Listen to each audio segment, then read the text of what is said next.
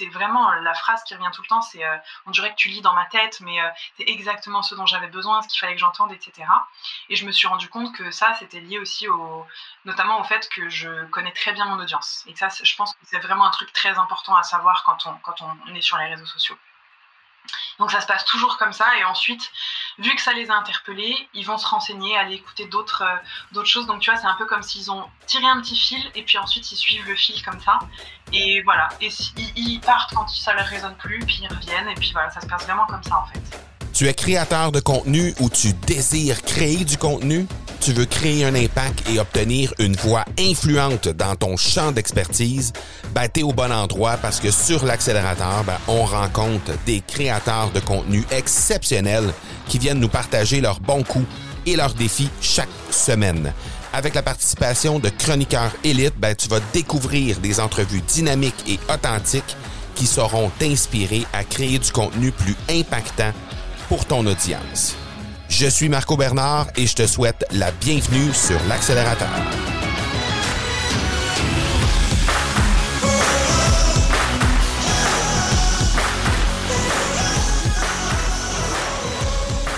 Hello, hello, j'espère que je te trouve dans une forme splendide. Aujourd'hui, je reçois euh, quelqu'un qui a plus vraiment besoin de présentation dans le monde du développement personnel, quelqu'un avec qui euh, j'ai euh, collaboré à quelques reprises dans la dernière année, année et demie environ, mais surtout quelqu'un que j'apprends à découvrir à chaque fois que je la rencontre. J'ai la chance de la côtoyer dans des euh, regroupements d'affaires dans lesquels on fait partie tous les deux.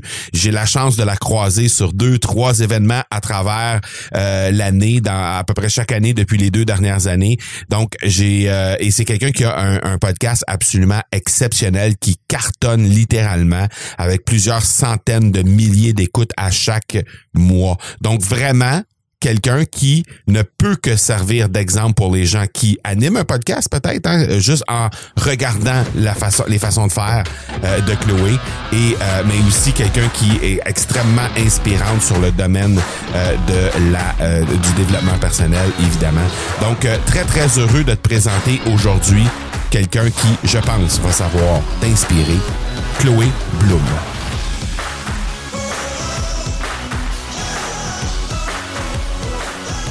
Chloé Bloom, hello, hello, comment tu vas? hello Marco, ça va très bien, merci. Et toi? Oui, ça va bien, ça va très, très bien.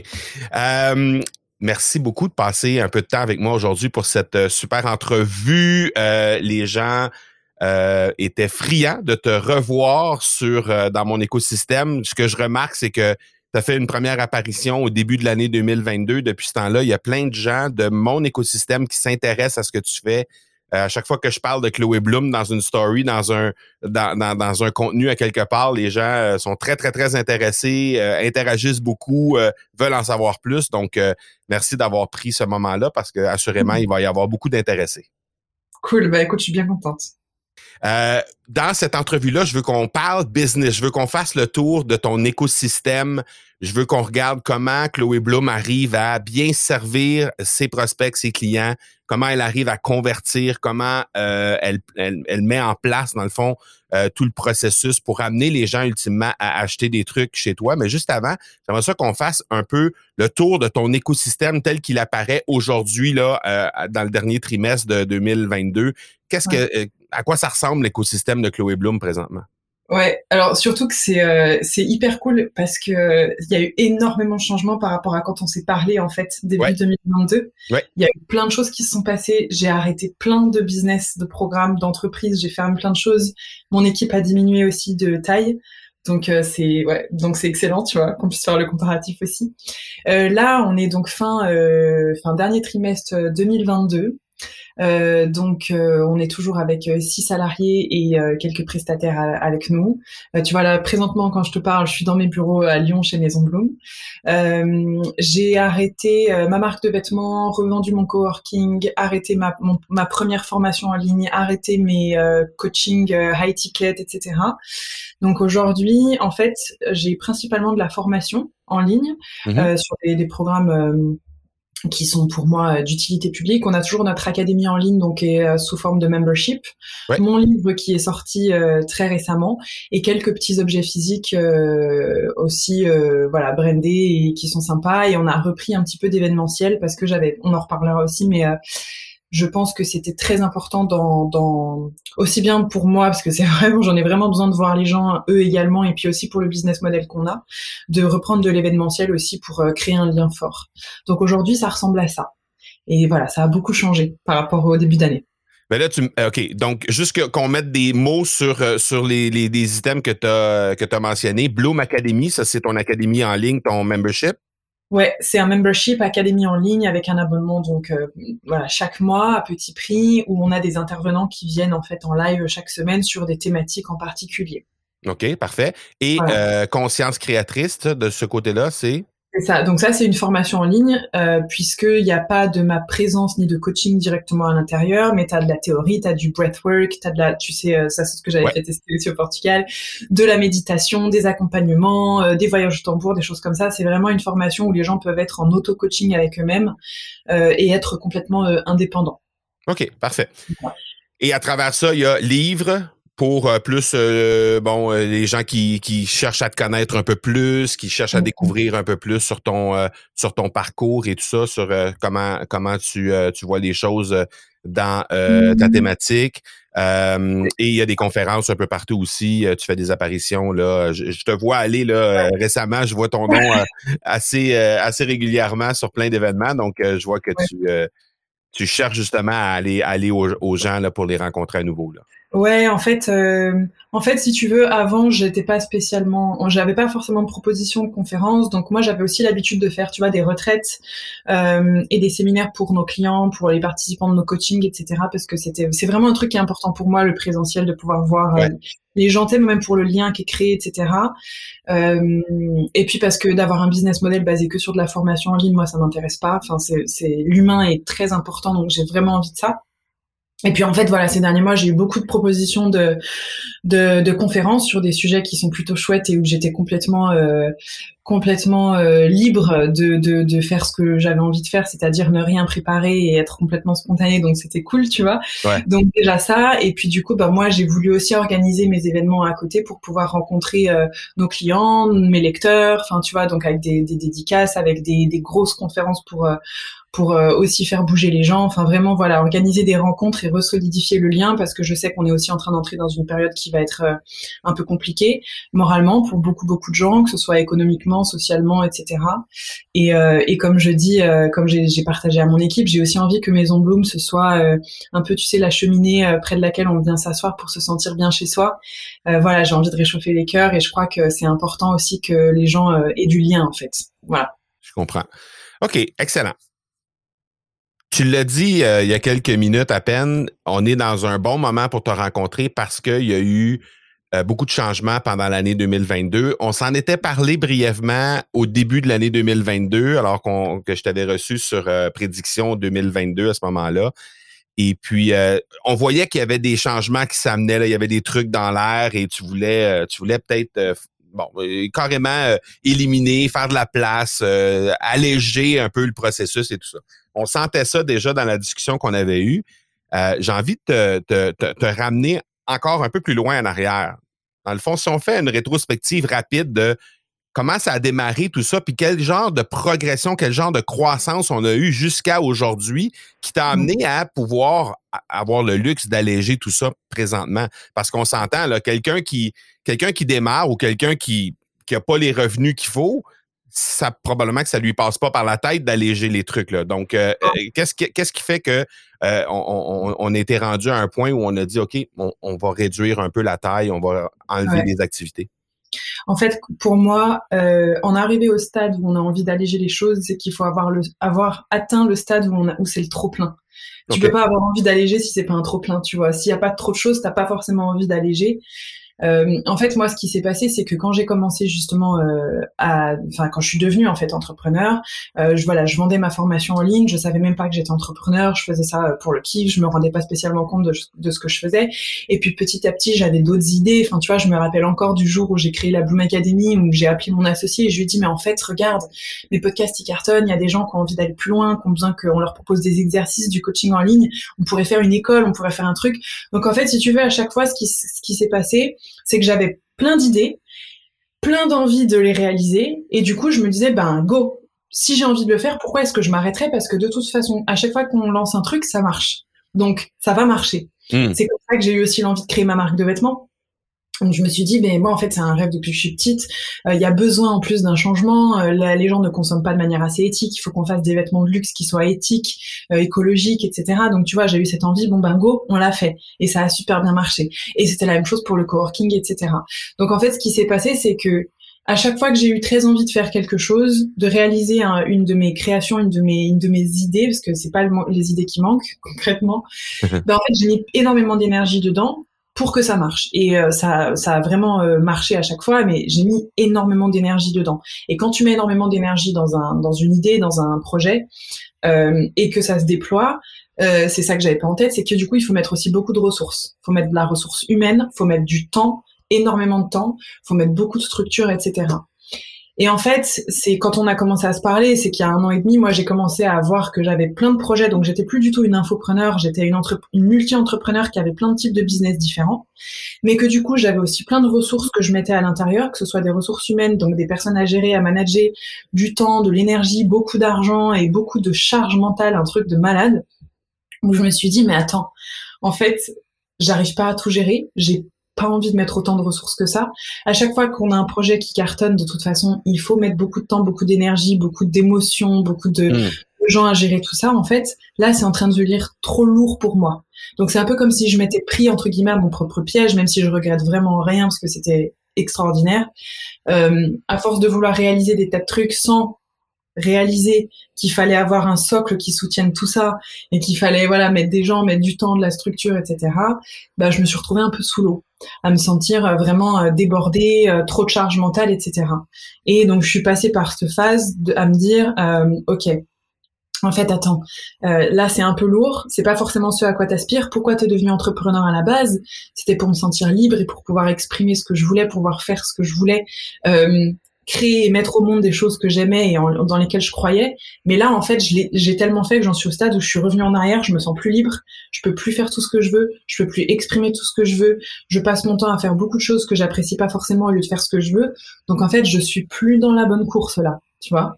Et donc, et c'est arrivé au même moment, mon associé a eu ces mêmes réflexions et tout ça.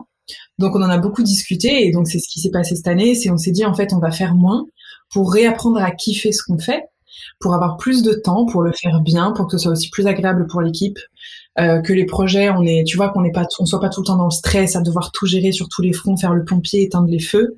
Voilà, on va faire les choses, chaque chose en son temps. Il n'y a pas besoin de courir vite. On va revenir à pourquoi est-ce qu'à la base on a voulu bosser ensemble, pourquoi on a voulu créer cette équipe, pourquoi on a voulu faire ces projets. Euh, et, voilà, et ça demande du coup de lâcher plein de trucs, hein. parce que tu sais, euh, d'avoir euh, un coworking, une marque de vêtements, des formations, des retraites, ah bon ben en fait je réduis puis il me reste plus que deux trois choses.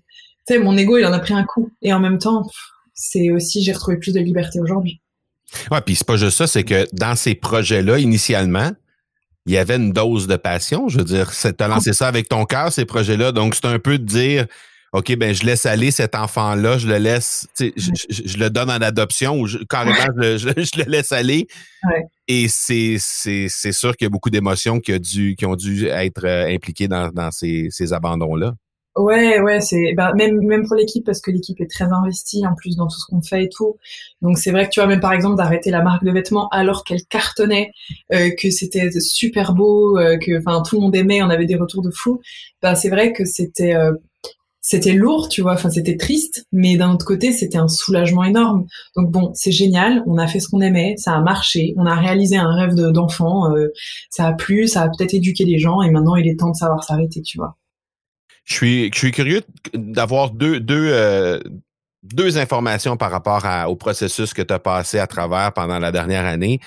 Euh, concrètement, au niveau de ton équipe, quand tu avais à diriger plusieurs projets comme ça, est-ce que tu avais une équipe dédiée pour chaque projet ou si c'était la même équipe qui était un peu touche à tout dans les, dans les différents projets?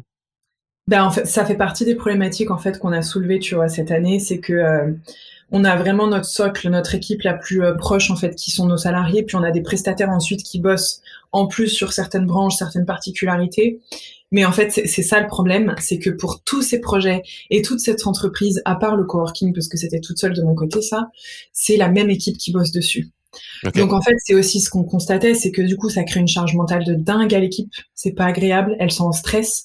Et puis je pense que c'est facile pour personne de tout le temps jongler entre des tas de projets. Elle passait du community management sur la marque de vêtements, au community management de, de moi, personnalité publique, au community management de la Bloom Academy, qui est pas une personnalité publique. Enfin, tu vois, juste pour la community manager, donc c'est pas facile, c'est euh, c'est assez instable. Et puis et puis en fait, ça c'était ça crée beaucoup de brouhaha, beaucoup de brouhaha mental, beaucoup de confusion, beaucoup de soucis de communication. C'était lourd pour l'équipe aussi en fait. Hmm. Et euh, c'est vrai que l'idéal, ça aurait été d'avoir des équipes séparées au début, on a essayé de faire ça, et en fait, c'était ingérable parce que du coup, mon associé et moi, on était constamment en train de gérer des équipes différentes, et bah nous, on était complètement sous l'eau, tu vois. Donc, euh, pas gérable. OK. Euh, l'autre question qui, euh, qui, qui, qui est connexe à ce que je viens de te demander, as-tu étudié d'autres modèles d'affaires possibles pour ça? Par exemple, la, la, la, la, marque de vêtements, euh, de l'offrir à quelqu'un d'autre et, et, de juste fonctionner sous forme de royauté ou des trucs comme ça. Est-ce qu'il y a eu d'autres modèles d'affaires qui ont été explorés? Alors, on en a discuté, mais en fait, moi, j'avais pas le souhait. Parce que, euh, tu vois, par exemple, la marque de vêtements, j'ai jamais fait ça pour... Euh, alors, je vais pas dire que j'ai pas fait ça pour le business, ça serait mentir, mais j'ai pas fait ça juste pour que ça marche et me dire voilà nickel j'avais tellement d'émotionnel et tellement de moi dedans que je préfère arrêter le projet plutôt que de le revendre et de voir la marque devenir quelque chose d'autre avec un autre ADN. Euh, donc en fait, j'avais pas du tout le souhait de le faire. C'est une discussion qu'on a abordée, est-ce qu'on pourrait revendre ou quoi que ce soit. Donc on a juste revendu quelques prototypes qu'on n'avait pas lancés, mais le reste en fait euh, non. Et tu vois, peut-être qu'un jour, si un jour dans ma vie je m'ennuie, peut-être que je reprendrai la marque. mais bon, je, ça, ça m'étonnerait, tu vois. Mais mais voilà, je préférais pas. Et, euh, et, et tu vois, c'est pareil là, le coworking, je le revends pareil. J'ai, en fait, j'ai plus envie de, de, de m'ennuyer. Et puis c'est la même chose en fait quand on met quelqu'un qui manage un projet complètement à notre place, bah, cette personne-là, faut aussi la manager, faut la former. Tout ça, c'est du temps en fait. Tout ça, c'est du temps. La passation, c'est du temps. Trouver quelqu'un, c'est du temps. Et aujourd'hui, moi, le temps, c'est vraiment la ressource que j'ai. La... Enfin, c'est celle qu'on a qui est la plus précieuse. J'ai pas envie de passer de temps à me compliquer la vie. J'ai, je suis entrepreneur pour avoir aussi plus de temps pour moi, pour plein de projets, pour euh, kiffer ma vie tout simplement. Donc euh, voilà, je l'économise au maximum. OK. Ben, c'est, c'est, c'est définitivement la ressource la plus, euh, la plus précieuse qu'on a le temps. Donc, on, doit, on doit le protéger le plus possible. justement, parlant de temps, euh, il y a des médias sociaux. Les médias sociaux, c'est quelque chose qui gruge énormément de temps. potentiellement peut gruger énormément de temps. Ah euh, les médias sociaux, euh, à travers ça, tu crées un podcast qui cartonne, qui a des centaines de milliers d'auditeurs à chaque à chaque mois. tu as aussi des livres, donc un livre que tu viens tout juste de, de, de publier. donc, c'est du contenu que tu crées, que tu mets à la disposition des gens pour que ces gens-là puissent avancer avec toi, qui puisse te découvrir, qui puisse commencer à évoluer et tout ça. Euh, moi, je veux, je veux, je veux qu'on creuse un peu plus sur la place que prend le contenu dans ton écosystème. C'est-à-dire que toi, il te vient une idée en tête, tu démarres un projet, tu dis, OK, je pense qu'on peut aider les gens avec euh, la Bloom Academy. Parfait, on va pricer ça de cette façon-là. On va, voici ce qu'on va inclure à l'intérieur de ça. Maintenant, comment on peut faire pour le mettre en marché? Comment on peut faire pour faire découvrir ça aux gens? Donc, c'est, quelle est la place du contenu la création de contenu à travers euh, l'écosystème que tu as en place présentement? Ben en fait, c'est euh, une place majeure parce qu'en fait, si tu veux, tout notre écosystème, nous, il est basé de toute façon sur de l'organique. Euh, on fait quelques publicités, mais qui s'adressent la majeure partie du temps à, une audience chaude aussi pour du rappel, du retargeting, des choses comme ça. Mais sinon, on est vraiment que sur une stratégie d'organique. Et en fait, tu vois, moi, c'est ce que j'explique vraiment dans notre dans notre écosystème, c'est qu'en fait, tu as plein de business qui euh, doivent vendre par exemple un programme ou quelque chose en ligne et donc il faut que leur page de vente donne vraiment envie d'acheter sur quoi que ce soit. Nous en fait nos pages de vente à chaque fois elles sont là juste pour les gens qui veulent acheter, c'est juste vraiment pour mettre le bouton, un petit rappel de ce qu'il y a dedans et c'est tout. En mhm. fait le contenu pour moi tout notre contenu c'est déjà notre page de vente. OK. En fait, si tu veux, les gens qui arrivent sur notre page de vente, ils veulent déjà acheter. Ils sont déjà convaincus. Hmm. Pour moi, c'est vraiment tout le contenu que j'ai pu leur, euh, leur donner avant, leur proposer qui vont soit leur donner envie, soit ne pas leur donner envie. Mais dans tous les cas, je sais que ça dépose quelque chose chez eux. Ça peut les aider déjà de manière gratuite. Et ceux qui veulent aller plus loin, ils sont déjà convaincus. En fait, ils, savent déjà comment je travaille, comment est-ce que je peux leur apporter quelque chose. Donc, ils passeront à l'achat. Donc, pour moi, la création de contenu et tout le contenu qu'on propose qui est gratuit, c'est une partie énorme en fait de notre écosystème parce que c'est ce qui nous fait connaître, c'est ce qui fait connaître nos valeurs, c'est ce qui fait adhérer à, à nos discours, c'est ce qui permet déjà d'accompagner les gens de manière gratuite et peut-être, bah ensuite, voilà, s'ils ont envie, ils peuvent venir nous voir. Mais si tu veux, il n'y a jamais ce truc de, il faut que vous achetiez. Ou on a, en fait, on n'a jamais à vendre. C'est ça qui est bien, c'est qu'avec le contenu, on donne déjà tellement qu'ensuite, on a juste à proposer et si vous voulez, vous venez. Et moi, c'est la manière euh, qui me correspond euh, le mieux, je crois, de faire du business parce que c'est ce qui me semble, en tout cas, le plus juste par rapport à ma personnalité. C'est qu'il y a beaucoup de choses dans notre euh, monde, selon moi, qui devrait être gratuite, à savoir l'information, etc. Et on en a déjà discuté, il me semble, ensemble, c'est que ensuite, ce qui doit euh, être payant, c'est euh, l'implémentation de tout ça, c'est la mhm. transformation, c'est l'intégration de tout ça, tu vois, parce que ça, ça nécessite des ressources. Mais le, du coup, le contenu a une place euh, majeure. c'est ce qui, en fait, c'est ce qui impacte la plus grande population de contenu gratuit. Tu vois, le podcast, si on a des millions d'écoutes par an, c'est parce que ça impacte une large population et c'est très bien. Et donc c'est vraiment une méthode d'entonnoir. Et c'est ensuite parmi cette large population, ceux qui ont envie d'aller plus loin, ils vont se renseigner encore plus, peut-être acheter un jour, peut-être nous suivre, peut-être vouloir des accompagnements et quoi que, ou quoi que ce soit. Donc pour moi, le contenu, c'est un moyen de déjà déposer un impact. Mm-hmm. Et ensuite, il y a encore d'autres manières d'impacter, tu vois, mais qui sont dans les strates plus bas. Comme? Bah, comme tous nos accompagnements, tu vois, comme Conscience Créatrice, Pierre Obscur, la Boom Academy, euh, mon bouquin pour ceux qu'on a envie aussi. Mais je, voilà, c'est vraiment, euh, j'ai déjà envie d'avoir un impact auprès de quelqu'un et qu'ils se disent, ah, ok, bah là, ça me sert à quelque chose, tu vois. Donc le contenu, il est, il permet aussi de, de, de donner un échantillon aux gens de, de, de ce qu'on fait, en fait, de ce qu'on propose. Ouais, ok. Euh, ce contenu-là que tu crées, je sais que ben, aujourd'hui, d'abord, avec, avec euh, le temps d'attention qui est très, très, très limité, de plus en plus limité. Hein, ce qu'on avait sur les réseaux sociaux il y a 4-5 ans, ce qu'on avait l'an dernier, puis ce qu'on a aujourd'hui, c'est complètement différent. Le temps d'attention est très, très limité maintenant pour les gens. Moi, ce que je vois, c'est que tu, tu, crées du contenu sur les réseaux sociaux. On te voit quand même assez présente sur les réseaux sociaux quand même. Euh, tu as ton podcast, je sais que tu es présente sur YouTube aussi, puis il y a le livre. Donc là, on tombe dans du contenu un peu plus long. Comment, comment, comment tu vois l'évolution de la personne qui arrive dans ton écosystème réseaux sociaux? C'est quoi l'interaction que tu as avec ces gens-là? Puis comment ça évolue vers les contenus plus longs par la suite? Ouais. Alors, écoute, moi, euh, il y a deux portes d'entrée en général vers, euh, vers mon contenu. La majeure partie des gens, je pense, me découvrent via les podcasts. Donc euh, voilà, il me découvre par ma voix.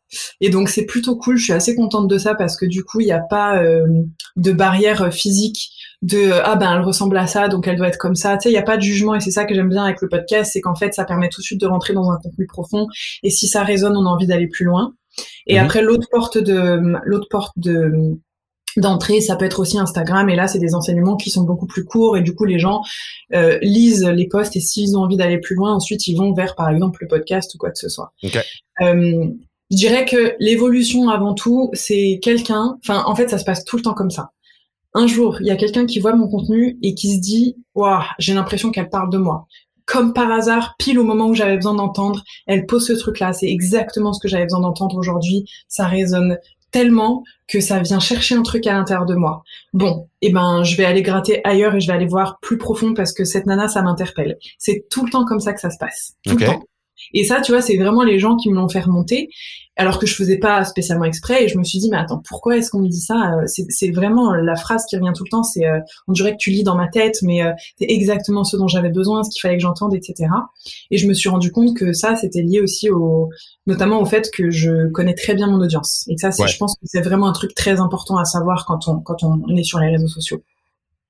Donc ça se passe toujours comme ça et ensuite, vu que ça les a interpellés, ils vont se renseigner, aller écouter d'autres euh, d'autres choses. Donc tu vois, c'est un peu comme s'ils ont tiré un petit fil et puis ensuite ils suivent le fil comme ça. Uh-huh. Et voilà, et ils, partent quand ça leur résonne plus, puis ils reviennent et puis voilà, ça se passe vraiment comme ça en fait. C'est intéressant cette analogie avec le fil qui est décroché puis qui par la suite on suit le fil. J'aime ça. Je trouve ça, je trouve ça vraiment intéressant. Euh, et donc les gens vont euh, glisser vers ton contenu plus long pour être capable de te découvrir davantage par la suite et mm-hmm. ultimement aller éventuellement aller chercher de, l'accompagnement euh, plus complet. Bon, maintenant au niveau de, du passage à l'action, entre le moment où la personne va aller consommer un contenu, un podcast, peu importe, et le moment où, ultimement, elle va euh, passer à l'action puis dire, OK, parfait, moi, je m'en vais dans la Bloom Academy ou je vais dans le, dans le programme. Euh, la majorité des, entrepreneurs web vont fonctionner avec euh, des, des, méthodes de lancement, webinaire, slash on vend le truc, puis après, les gens vont convertir je sais qu'on a déjà eu cette discussion-là ensemble, euh, pas nécessairement enregistrée à quelque part, mais on a déjà eu cette discussion-là ensemble. Euh, comment toi tu perçois ça? C'est parce que je sais que tu l'as déjà fait dans le passé. Comment tu perçois ça? Et, maintenant, est-ce que ça prend toujours une place? Dans ton, dans ton écosystème ou si on a complètement euh, abandonné cette façon de vendre-là? Non, alors j'ai pas du tout abandonné cette façon de vendre. En fait, nous, on est aussi sur des lancements orchestrés. Euh, donc autant les, tu vois par exemple les programmes qui sont déjà sortis, on fait des grosses promotions deux fois par an. Euh, c'est à ces moments-là qu'on réalise le plus gros chiffre aussi, et on fait aussi des lancements orchestrés où euh, les semaines auparavant, en fait, on, a, on met vraiment en place notre teasing, notre communication, etc. pour clarifier au maximum ce qu'on va proposer pour que les gens s'identifient, pour que les gens comprennent ce qu'on fait, pour euh, lever les objections, pour leur faire comprendre vraiment ce qu'on va y faire, etc. Euh, tu vois, on n'est même plus dans les moments où il faut qu'ils aient confiance en nous, parce que ça, c'est ce qu'on fait déjà toute l'année avec le contenu. Donc toute l'étape relationnelle, confiance en nous, enfin c'est déjà ce que je fais avec le avec le contenu toute l'année. Mais du coup, les, les lancements orchestrés en pré-lancement, on est vraiment dans les phases euh, voilà, d'identification, d'objection, de promesses, de tout ça. Et ensuite, on fait le lancement du produit. Tu vois, par exemple, mon prochain, ma prochaine formation, là, c'est une formation sur le travail de l'ombre qui sortira le 7 novembre. Du coup, là, déjà, à partir de la semaine prochaine, on commence déjà le teasing sur tout, toute notre, euh, toute, euh, toute la communication en fait qui va être autour de ce programme pour que les gens soient bien clairs et que le jour où ça sort, ils aient plus qu'à se dire oui bon bah de toute façon moi je suis déjà convaincu, j'attendais juste que ça sorte et on fait des prix euh, des prix réduits etc. Tu sais je pense que les lancements comme ça, euh, c'est ce que de toute façon font la majeure partie des infopreneurs. Euh, moi je pense que c'est chouette. Je pense que c'est pas du tout contraire au fait d'avoir du contenu ou d'être en organique ou quoi que ce soit en fait. Mmh c'est aussi savoir faire tu sais, des gros booms. Parce que si tu es à fond toute l'année, bah, ça finit par faire une année qui est lisse. Je trouve ça bien d'avoir des gros booms, des grosses promos, des soldes, des, euh, des gros lancements, des grosses infos. Ça remet du dynamisme en fait. Parce que tu sais, au bout d'un moment, il y a, y a cette... Euh, il y, a, y a un truc quand même que je remarque sur les réseaux sociaux, c'est que quand tu, euh, quand tu donnes quelque chose plusieurs fois, c'est pris pour acquis. Ouais. Donc, tu vois, si tu donnes des trucs géniaux toute l'année, de toute façon, c'est pris pour acquis, donc ça paraît plus comme génial, ça paraît comme étant normal. Hmm. Tu vois Et je pense que c'est très important d'avoir des gros pop comme ça dans l'année, où là, vraiment, tu vas remettre plus d'énergie, plus de feu, et ensuite, on laisse un peu retomber. OK. Je veux qu'on creuse un peu sur le type de contenu que tu crées en pré-lancement. Ouais. Tu dis, euh, bon, on crée du contenu, on veut euh, parler pour les objections, on veut parler de la promesse, on veut. OK. Est-ce que tu crées du contenu spécifiquement pour chacun de tes pré-lancements ou si à un moment donné, tu recycles du contenu qui s'est passé, disons la promesse, la promesse est, la même, est-ce que tu peux est-ce que tu ne pourrais pas récupérer euh, un contenu qui a été créé sur la promesse, par exemple, au début de l'année cette année ou à la fin de, l'année 2022, 2021, euh, pardon? Comment, comment, tu, comment tu travailles avec ça, avec le contenu? Hum, alors, ça arrive qu'on recycle, mais c'est quand même, en tout cas pas sur mes réseaux à moi. Sur les réseaux, par exemple, de la Bloom Academy et tout, oui. Sur mes réseaux à moi, non. À chaque fois, je crée. Euh, en fait, je ne crée pas de nouveaux épisodes de podcast en plus de celui qui, qui est déjà en place, dans le sens où il y en a un tous les jeudis. Bon bah, c'est juste qu'en fait, je vais adapter chaque contenu en fonction de, du programme qui va sortir. Donc tu vois, les, les, les 3-4 podcasts avant la sortie de ce programme, ils vont justement euh, coller au sujet. Ça va déjà initier les gens, ça va leur, leur expliquer ce que c'est, ça va voilà, ça va faire plein de choses comme ça. C'est pareil pour les réels, pour les posts, pour euh, mon canal Telegram, pour YouTube, pour tout ça. J'adapte le contenu et c'est des nouveaux contenus parce que euh, il y a un truc que j'ai remarqué beaucoup sur Instagram. Je sais pas trop sur les autres, mais beaucoup sur Instagram. Euh, la sensation de déjà vu que les gens peuvent avoir font qu'ils ne restent pas sur le contenu. Ah, ok. Donc quand c'est des photos qui se ressemblent trop, des morceaux de vidéos qui se ressemblent trop, des, des textes qui ont déjà été lus, etc. Ou tu sais même si c'est rephrasé, il y a une sensation un peu de oui bon euh, ça on sait déjà et ça n'interpelle plus. En tout cas c'est mes croyances, tu vois peut-être que mais moi mes croyances c'est que si on veut impacter les gens, donc si tu veux en fait faire en sorte de retenir les gens et qu'ils lisent tes messages, donc que tu veux les impacter, il faut les interpeller. Et pour moi une des manières d'interpeller c'est de créer de la nouveauté. Donc, le contexte devient la, clé majeure à travers tout ça parce que si tu déposes ton contenu toujours en contexte de qu'est-ce qui est en train de se passer dans le moment présent, automatiquement, c'est du nouveau. Là. Même si, même si le message au fond est le même, l'angle est différent. Donc, le contexte, le storytelling, euh, et puis même, tu vois, l'humeur du moment, je veux dire, enfin, il y a, enfin, c'est d'où l'importance vraiment de très bien connaître son audience. C'est que quand tu es créateur de contenu, il y a toujours un espèce de, t'as toujours un espèce de ressenti, un baromètre quand même de l'ambiance générale de ta communauté, de ton audience, de tes clients. Et tu peux voir ça changer en fonction des saisons, en fonction des événements politiques, en fonction de ce qui se passe en, en, je sais pas, en France en ce moment, en fonction de plein de choses. Il y a toujours un espèce de baromètre. Et d'ailleurs, on, on, on, pose nous souvent des questions. Euh, Qu'est-ce que vous aimeriez comme sujet de podcast? De quoi vous avez besoin en ce moment? Comment ça va en ce moment? Hmm. Et à chaque fois, les réponses sont hyper similaires. Euh, ben, en ce moment, on voit que les gens ont besoin de s'amuser, de rigoler un peu. On voit qu'en ce moment, les gens, ils en ont ras-le-bol, ils ont besoin de, de s'exprimer. Euh, tu vois, il y a toujours ces trucs-là, et je crois que c'est très important de d'ajuster son contenu en fonction du contexte, parce que si tu fais tomber un contenu dans un moment où les gens ne sont pas prêts à le recevoir, bah tu te casses la gueule et c'est même le risque de se faire un bad buzz. Ouais, ouais, ouais, définitivement. Ouais.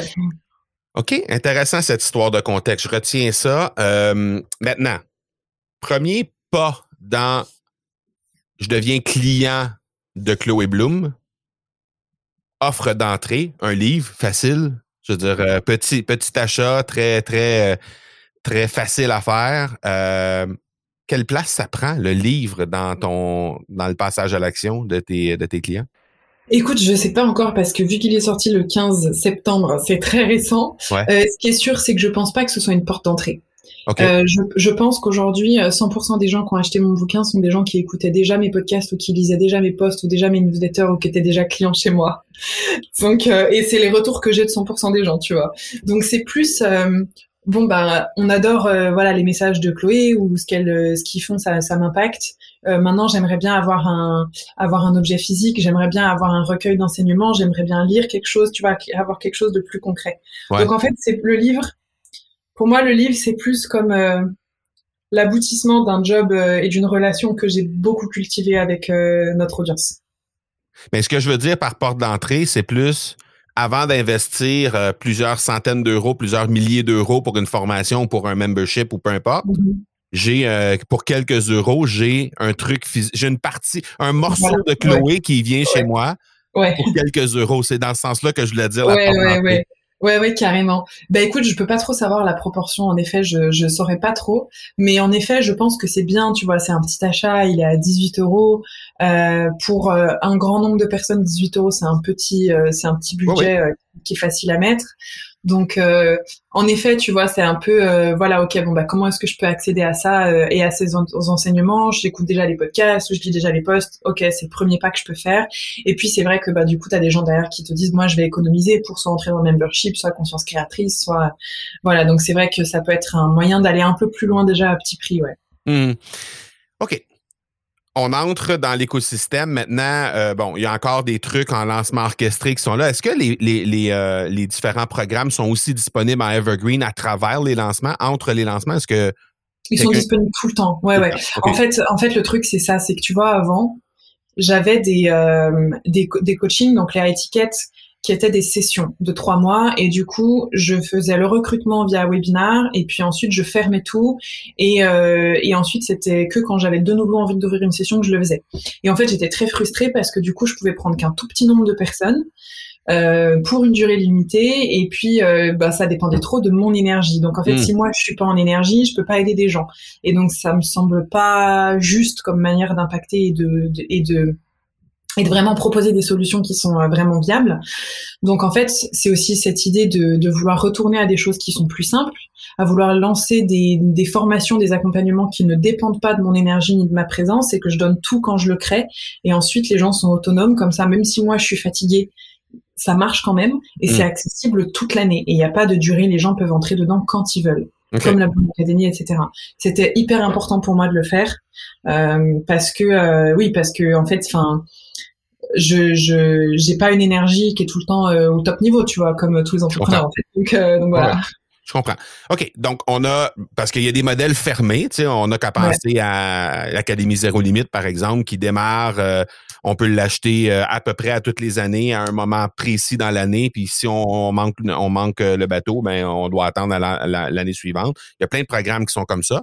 Puis il y a des, des, méthodes hybrides qui sont un peu comme toi puis comme moi au, niveau de l'Académie du podcast. Ben, il, y a des, il y a des promotions, mais c'est quand même possible de le faire euh, sur, euh, euh, en Evergreen.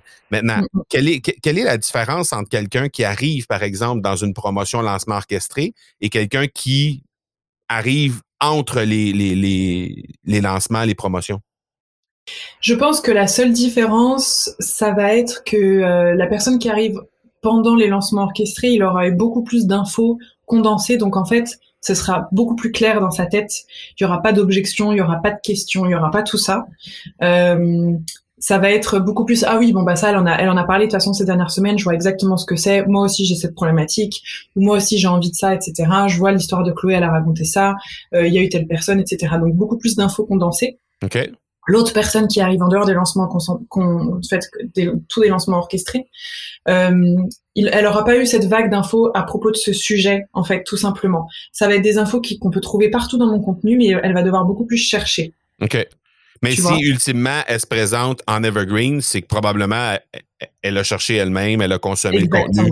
Elle est peut-être passée par un lancement orchestré pour une raison ou pour une autre. Elle n'a pas décidé de, faire le saut à ce moment-là, mais quelques semaines, quelques mois plus tard, elle décide de le faire. Exactement. Mais, mais, mais au niveau de euh, au niveau de ce que la personne va aller chercher comme euh, comme bénéfice, disons, il n'y a pas de différence entre joindre euh, deux semaines plus tard ou, pendant le lancement. OK, parfait. Même chose. Ouais. Si euh, la seule chose, ça peut être le prix, parce que pendant les lancements orchestrés, on fait des prix très réduits. OK. Et en dehors des lancements, on les laisse sur des tarifs normaux. Donc c'est la, seule chose en fait. Et quand tu dis très réduit, on parle de, de, de, quoi comme fourchette de, de, de, ça va ça va dépendre des euh, ça va dépendre des programmes. On peut faire euh, on fait entre 30 à 50 Ça va dépendre des programmes, ça dépend des périodes. Ouais, tu vois là par exemple sur notre Bloom Academy, on a fait un mois de septembre où on faisait 60 euh, sur tous les abonnements parce qu'on sait qu'en ce moment c'est pas simple pour beaucoup de gens. Et du coup, ça a permis à plein de gens en fait de tester, de prendre l'abonnement d'un an, de nous rejoindre, etc. Donc voilà, tu vois, on a vraiment des périodes comme ça où on fait des gros euh, des grosses opérations et, euh, et voilà en fait c'est vraiment le, la seule chose en fait c'est vraiment de bénéficier de l'offre euh, après review ouais. ok très intéressant. Dans les lancements orchestrés concrètement comment ça se passe un lancement orchestré dans votre dans votre écosystème à vous? Alors concrètement comment ça se passe? Ça se passe qu'on choisit une date euh, au pif qui résonne bien, déjà, pour commencer. une semaine où on n'a rien. en fonction de l'énergie, des as, la position de... Ouais, je comprends. OK, parfait. Voilà. En fonction du feeling, euh, c'est des semaines aussi où on n'a rien, puis il y a des mois aussi où on sait que, voilà, où c'est des choses qui sont faisables et où les gens sont aussi sur les réseaux sociaux. Tu vois, on ferait pas ça en plein mois d'août, par exemple. Ouais. Donc euh, voilà, on, on choisit voilà des dates qui sont quand même justes. On choisit le prix après parce qu'en fait c'est ça aussi le truc, c'est que moi quand je crée tous mes tous mes accompagnements, je pense jamais au prix et on le décide à la fin. Et euh, tu vois là, on l'a décidé il y a deux semaines le prix du prochain programme. C'est vraiment, on essaye de le décider en fonction et de ce qu'il y a dans le produit total et de euh, et de en fait vraiment ce qu'on va apporter et ce avec quoi on est à l'aise et ce qu'on a envie de proposer et ce qu'on veut que ce soit accessible à un maximum de monde, etc. Et une fois qu'on a en fait une fois qu'on a établi ces deux choses, donc la date, le prix, on fait une réunion avec mon équipe et en fait on détermine euh, les deadlines de chaque euh, de chaque phase. Donc on a une phase d'identification, une phase euh, de méthode de storytelling, une phase où on dévoile le programme, une phase où on parle des objections. Et en fait, on détermine chaque semaine, donc il y a à peu près quatre semaines de teasing avant un lancement, on détermine chaque semaine en fait exactement autour de quel sujet, autour de quelle autour de quelle phase en fait ça va être et on va orchestrer tout le contenu autour de ça. Donc nos newsletters, le podcast, les vidéos YouTube, les posts, les réels. Euh, on va vraiment tout agencer autour de ça. C'est là où on va se dispatcher aussi chacune euh, et chacun les les tâches de qui fait quoi, qui s'occupe de qui, de quoi, de la page de vente, le graphisme, les photos, la rédaction des podcasts, le rétro-planning des, des, des, contenus, etc. Enfin, tu vois, on, se répartit les, les, tâches comme ça. Et ensuite, eh ben, on crée le contenu et chacun s'occupe de ses tâches et on y va. OK. Et une fois arrivé dans le lancement orchestré, on parle de quoi? Trois vidéos? Non, mais même pas. Il y a même pas. Vraiment, il y a, il y a même pas de vidéo, il y a même pas tout ça en fait. C'est vraiment euh, vu qu'on est sur de sur de l'organique, en fait, la valeur on la porte déjà toute l'année. Donc en fait, c'est vraiment les phases d'avant où tu vois pendant toutes les phases pré lancement en fait, on va vraiment euh, expliquer concrètement chaque phase comme un comme un teasing, tu vois. Mhm. Et ensuite, euh, on ouvre les vannes euh, et voilà, super réduction. Donc, on a les mails qui tombent euh, plusieurs jours dans la semaine, les posts Instagram, le podcast, etc. Mais on, on, a, on, ne, on ne crée pas d'autres contenus supplémentaires à ceux qu'on fait d'habitude. On organise les contenus qu'on fait d'habitude autour de ce thème-là.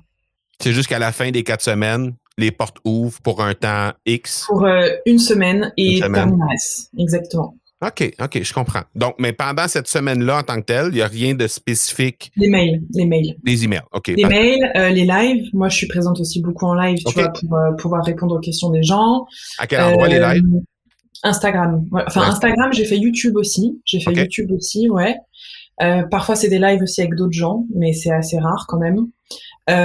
donc, on a les mails et puis aussi parfois, si on met à disposition des des, des petits extraits du programme euh, gratuitement. Donc tu vois, ça fait aussi comme une sorte de lead magnet. Donc on met à disposition par exemple une méditation ou un exercice, quelque chose qui va déjà euh, euh, impacter la personne mhm. plutôt que juste donner envie d'acheter, tu vois. Et vu que ça impacte, la personne en voit les bénéfices, elle se dit ok, bah j'ai envie d'aller par la suite. On fonctionne toujours comme ça, jamais juste.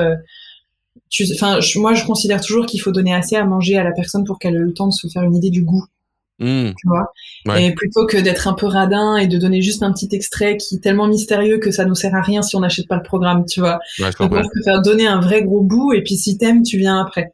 OK, ouais. Parfait. Et, euh, et, et, tu parlais d'énergie un peu plus tôt. Euh, en termes d'énergie, ça veut dire, ben, parce que nécessairement, ces, ces lancements-là, ça, ça nécessite une mobilisation de l'énergie et de ta part et de la part de ton équipe. Ouais concrètement, dans une année, on parle de combien de lancements comme ça chez vous? Euh, écoute, cette année, on va en faire deux, parce qu'on a eu Conscience Créatrice en juin, et puis là, on aura euh, Clair Obscur en novembre. Je crois que c'est les seuls, parce que le reste du temps, tu vois, c'est des promos, ça demande pas tant d'énergie que ça. Moi, j'ai pas besoin spécialement d'être beaucoup présente. Donc en fait, c'est juste quand il y a un nouveau produit qui sort. Tu vois, là, j'ouvre mon mastermind pour entrepreneurs, mais je pense qu'on va même pas faire de lancement orchestré, rien du tout. Je ferai une story et ça suffira. Ok. Donc euh, donc ouais, c'est, euh, je crois que c'est à peu près deux fois par an. Et puis entre chaque lancement, de toute façon, on a des promos, on a des OP, on fait aussi de l'affiliation. Enfin, tu vois, c'est très mouvementé quand même tous les mois, tu vois. Donc, euh, quand même se penser à se reposer un peu de temps en temps. Mais ouais, environ deux, deux fois comme ça, sachant que ce qui est le plus fatigant en fait, c'est les semaines avant le lancement, parce que c'est là où il y a beaucoup de contenu à créer, où on doit beaucoup réfléchir, créer des, créer une communication vraiment qui donne envie et qui mette en immersion les gens. Tu vois, par exemple là, on pour Clair Obscur, qui est donc c'est un programme autour du travail de l'ombre, donc sur la dualité, donc c'est vraiment aller explorer les parts sombres de soi. Du coup, tu vois, pour ça, il a fallu que je fasse un shooting, c'est avec des photos très particulières. On a une communication visuelle qui va être très particulière aussi. Donc tout doit être euh, bien pensé pour un peu euh, immerger les gens dans l'univers un peu sombre, un peu, un peu euh, voilà, lumineux, mais en même temps très sombre, etc. Donc ça, ça demande beaucoup d'énergie parce que beaucoup de créativité, beaucoup de création aussi. Et euh, voilà. Et après, honnêtement, la semaine la plus simple, c'est la semaine de lancement en vrai. Parce qu'à part euh, au support client et sur les médias sociaux où il faut répondre aux gens, on n'a plus beaucoup de choses à faire. Non, parce que c'est des trucs qui peuvent être préparés d'avance, des courriels, des choses comme ça, ça peut être préparé d'avance, ok. Ouais, donc c'est surtout mon équipe qui gère ça et moi, la semaine de lancement, en général, bon, je suis un peu stressée, mais je souffle. Ouais, stressé euh, parce que on, il y a toujours un peu euh, l'anxiété de savoir qu'est-ce qu'il va avoir comme résultat autour de ça. savoir comment est-ce que ça va plaire aux gens? Moi, je suis obsédée par ce truc. Je suis obsédée par ce truc de est-ce que les gens vont être contents ou ils vont être déçus? Ouais, ouais, euh, Clairement. OK. Euh, tu as parlé de as parlé de ton membership. Membership, nouveau, nouveau, nouveau modèle d'affaires pour toi, ben récent, en fait, pas nécessairement très nouveau, mais quand même récent modèle d'affaires pour toi. Comment tu Comment tu vois ça, le, membership pour toi maintenant? Écoute, donc ça fait, je crois, trois ans qu'on a le nôtre, deux ans et demi, trois ans, je sais plus. Moi, à la base, en fait, je savais même pas que c'était un business model qui était cool. Vraiment, c'était juste, je m'étais juste dit, euh, il faut que les gens ils puissent avoir un abonnement où ils se sentent un peu comme en famille et tout, tu vois. Et euh, et enfin vraiment, tu vois, j'ai réfléchi ça en mode, il faut qu'on trouve un truc qui soit à petit prix. Je veux que les gens ils aillent plus loin avec les podcasts et tout. Il faut qu'on fasse ça, euh, la Bloom Academy et tout. Et en fait, quand j'en ai parlé avec mon associé, il m'a dit, mais tu sais que c'est génial parce qu'en fait, un membership, quand tu as déjà une grosse audience, c'est génial parce que c'est un modèle d'affaires, c'est le seul modèle d'affaires qui est prévisible, en fait, et qui te permet, tu vois, de, d'asseoir, d'assurer tes arrières, etc. Moi, j'en avais aucune idée. Mais du coup, je me suis dit, bon, bah, tant mieux. tant mieux, tu vois. Et en effet, c'est vrai que, euh, c'est, euh, pour moi, c'est euh, le business model qui t'assure le plus de stabilité. Mm-hmm sécurité. Je pense par contre que c'est vraiment viable que quand tu as déjà une, une, audience, pas forcément une grosse audience, mais quand tu as déjà une audience, parce que si tu pars de zéro, je pense que c'est très compliqué, parce que c'est vraiment, encore une fois, sur le nombre de, de, de gens que tu peux euh, euh, en vivre rendre le truc vraiment Surtout à petit prix, là. C'est combien pour euh, la Bloom Academy? C'est combien? Euh, on est à 29 euros par mois. Après, si tu prends au mois, mais tu vois, si tu prends par an, c'est des tout petits prix, enfin, c'est hyper réduit et tout, tu vois. Donc, on est vraiment sur des prix très réduits. Et donc, effectivement, c'est le volume qui va compter. Exact. mais, mais ce qui est cool, c'est que du coup, c'est très prévisible et ça nous permet aussi de nous dire, OK, bon, ben, tel mois, on n'a pas besoin de trop pousser, on va aussi se reposer parce qu'on sait que de toute façon, il y a les, il y a les retours de la Bloom Academy qui vont passer. Enfin, tu vois, voilà, on essaye. Euh, ça, nous permet aussi de, de de pas être comme ça tous les mois, paniquer, de dire bon qu'est-ce qu'on fait, euh, qu'est-ce qui se passe, on n'a rien vendu, euh, tu vois, pas du tout. On est mm. serein et c'est très bien pour nos clients et pour nous et pour l'équipe. Et le, le, le membership pour toi en termes de temps, quand tu sais qu'est-ce que ça prend comme comme temps là pour toi dans dans, dans un mois? je pense que ça doit prendre entre 3 et 4 heures par mois. Parce que moi, je suis euh, une heure en live dedans par mois aussi pour accompagner euh, pour accompagner les membres. Euh, je passe une heure en ligne avec mon équipe aussi pour le brainstorming autour euh, des intervenants, du thème, leur expliquer ma vision et compagnie. Je fais une petite vidéo moi-même dedans directement. Euh, et puis ensuite, le reste, c'est du management auprès de mon équipe pour faire des retours sur les cadeaux, les concours, les, les, les privilèges qu'on a envie d'offrir. voilà, sur un peu, un peu tout ça. Donc, ça me prend pas beaucoup de temps. Et il y a combien de membres de ton équipe qui sont mobilisés là-dessus, ce, membership-là? On a donc Justine, notre community manager sur le compte Instagram, la responsable des contenus, Coralie, Roman, on en a quatre. Ouais, quatre. Pas, à plein temps, là. Quatre personnes. Non, non, non, pas à plein temps du tout. Non, non, pas, pas du tout à plein temps, non, non. OK. Puis c'est pour, pour gérer combien de personnes, ça, présentement? Euh, tu dis, on est, on est quatre, à, ben, quatre, quatre à demi-temps à travailler sur ce, mais on a combien de membres à gérer présentement? Je sais pas. je sais pas combien de membres on a. Tu vois, comme euh, c'est vraiment pas un truc dont je me soucie, je, je n'en sais rien. Je ne sais pas du tout combien de, de, personnes on a dans la Bloom Academy. Je, je sais pas, on, est peut-être entre 4000, 5000, 6000, je sais pas. OK. Mais ça donne quand même une idée. Non, mais c'est intéressant parce que ça donne une idée de grandeur. Même si c'est que 4000 personnes et tu as quatre membres de ton équipe à, disons, à demi-temps, ça veut dire deux personnes à temps plein qui, qui sont là à gérer et, que, et, on peut gérer 4000 personnes avec un modèle d'affaires comme le tien, c'est exceptionnel. Là, je veux dire, après, euh, c'est, c'est, c'est un beau modèle à étudier pour les gens qui écoutent présentement c'est un beau modèle à étudier parce que effectivement que ça prend à la base déjà une, mm-hmm. audience parce qu'on pourrait pas on pourrait pas démarrer ça de rien et avoir 4000 personnes demain matin dans, dans, un membership. Mais c'est quand même quelque chose à réfléchir à savoir est-ce que je pourrais apporter de la valeur à chaque mois? Est-ce que je pourrais avoir des gens qui peuvent m'aider? Parce que même au départ ça pourrait être un modèle d'affaires qui est viable par euh, seulement avec toi, par exemple, si tu n'avais pas d'équipe, tu pourrais très bien gérer de A à Z sans avoir autre chose à côté, tu pourrais très bien le faire. Donc, euh, donc c'est juste un modèle d'affaires à, réfléchir. Euh, Il faut juste avoir en tête que c'est aussi un modèle qui demande, un business model qui demande beaucoup de, de remise en question et d'adaptation parce que parce que les gens se lassent, qu'il faut toujours réfléchir à comment est-ce qu'on fait pour euh, qui restent aussi, qui soient contents, qui soient satisfaits, que ça leur serve. Euh, la satisfaction client, c'est un gros un gros enjeu en fait dans dans ce business model. Hmm. Euh, le renouveau, tu vois, faut faire preuve de renouveau, tant en termes de termes, de de, de thèmes d'intervention, de, de tout ça. Et puis voilà, comment adapter en fonction des critiques qu'on a, des retours qu'on peut avoir aussi. Donc euh, c'est quand même un business model qu'on, enfin c'est un, en tout cas c'est un programme, un produit qu'on adapte euh, très régulièrement. Donc je crois que c'est intéressant de l'avoir en tête quand même.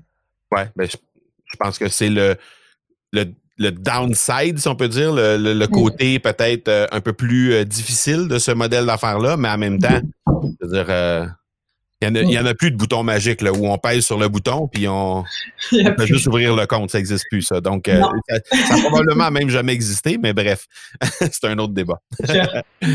euh, Chloé, merci beaucoup de nous avoir permis de plonger à l'intérieur de, des méandres de ton entreprise, de comprendre un peu plus comment ça fonctionne.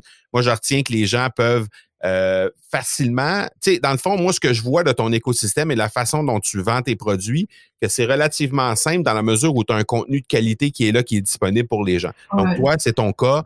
Il y a du contenu qui est là régulièrement sur les réseaux sociaux. Il y a du contenu qui est disponible sur YouTube. Il y a du contenu qui est disponible sur ton podcast. Les gens peuvent consommer ce contenu-là. C'est du contenu de qualité. Les gens apprennent à te connaître à travers ça. Et on n'a pas nécessairement besoin d'une grosse machine de guerre de vente par la suite quand on offre quelque chose de qualité et que les gens peuvent venir nous découvrir à travers un contenu long. Là. Ouais, c'est ça. Ouais, c'est ça. Je pense que euh, tu sais, quand euh, les gens euh, saisissent que tu as un impact auprès d'eux ou en tout cas que ils aiment ce que tu fais, ben derrière t'as pas besoin de sortir effectivement le tank pour leur dire d'acheter, etc. Et de toute façon, ça ça collerait pas à ma manière de faire. Donc mmh. ouais, voilà. Ben, merci beaucoup de ce moment-là qu'on a passé ensemble. Euh, comme d'habitude, dans les notes d'épisode, il y a les liens pour rejoindre ton, écosystème. Le livre, entre autres, est là euh, en lien dans les notes d'épisode. Il y a aussi euh, l'écosystème complet pour aller plus loin. On sait maintenant qu'on est c'est disponible en Evergreen, donc les gens peuvent aller explorer ton écosystème et pouvoir le faire. Mais évidemment aussi ton podcast euh, qui est en lien également dans les notes d'épisode pour apprendre un peu, un peu plus à te découvrir. Si jamais vous connaissez pas, si vous faites partie des trois, quatre personnes là, qui connaissaient pas encore Chloé, ben vous pouvez toujours cliquer sur le lien puis aller découvrir euh, le podcast de Chloé. Merci beaucoup. Merci Marco. Merci beaucoup. Ciao, ciao. À bientôt. Tu aimerais toi aussi créer du contenu comme un champion et générer des résultats comme mon invité d'aujourd'hui, ben, tu vas certainement pouvoir le faire en mettant en place ton propre podcast en cinq jours. J'organise très bientôt le challenge Lance ton podcast qui cartonne en cinq jours. Alors, si tu as des inquiétudes avec, bon, d'abord, euh, qu'est-ce que c'est qu'un podcast? La technique derrière un podcast. Si tu as peur de manquer de sujet ou tu penses peut-être que tu n'auras pas assez d'auditeurs, euh, que tu n'auras peut-être pas de résultats tangibles en, en animant ton podcast, tu peur peut-être d'approcher les grands de ton domaine pour les recevoir éventuellement sur ton propre podcast, ou peut-être parce que tu penses simplement manquer de temps pour réaliser ton propre podcast avec succès, ben justement, le challenge est là exactement pour répondre à tous ces problèmes-là, toutes ces inquiétudes-là et faire en sorte que ton podcast ben, puisse ultimement être source de revenus également. Donc, tu peux t'inscrire gratuitement au academypodcast.com par oblique challenge et ben, automatiquement, tu seras inscrit sur la liste du prochain challenge qu'on tiendra dans les prochaines semaines. On se revoit là-bas.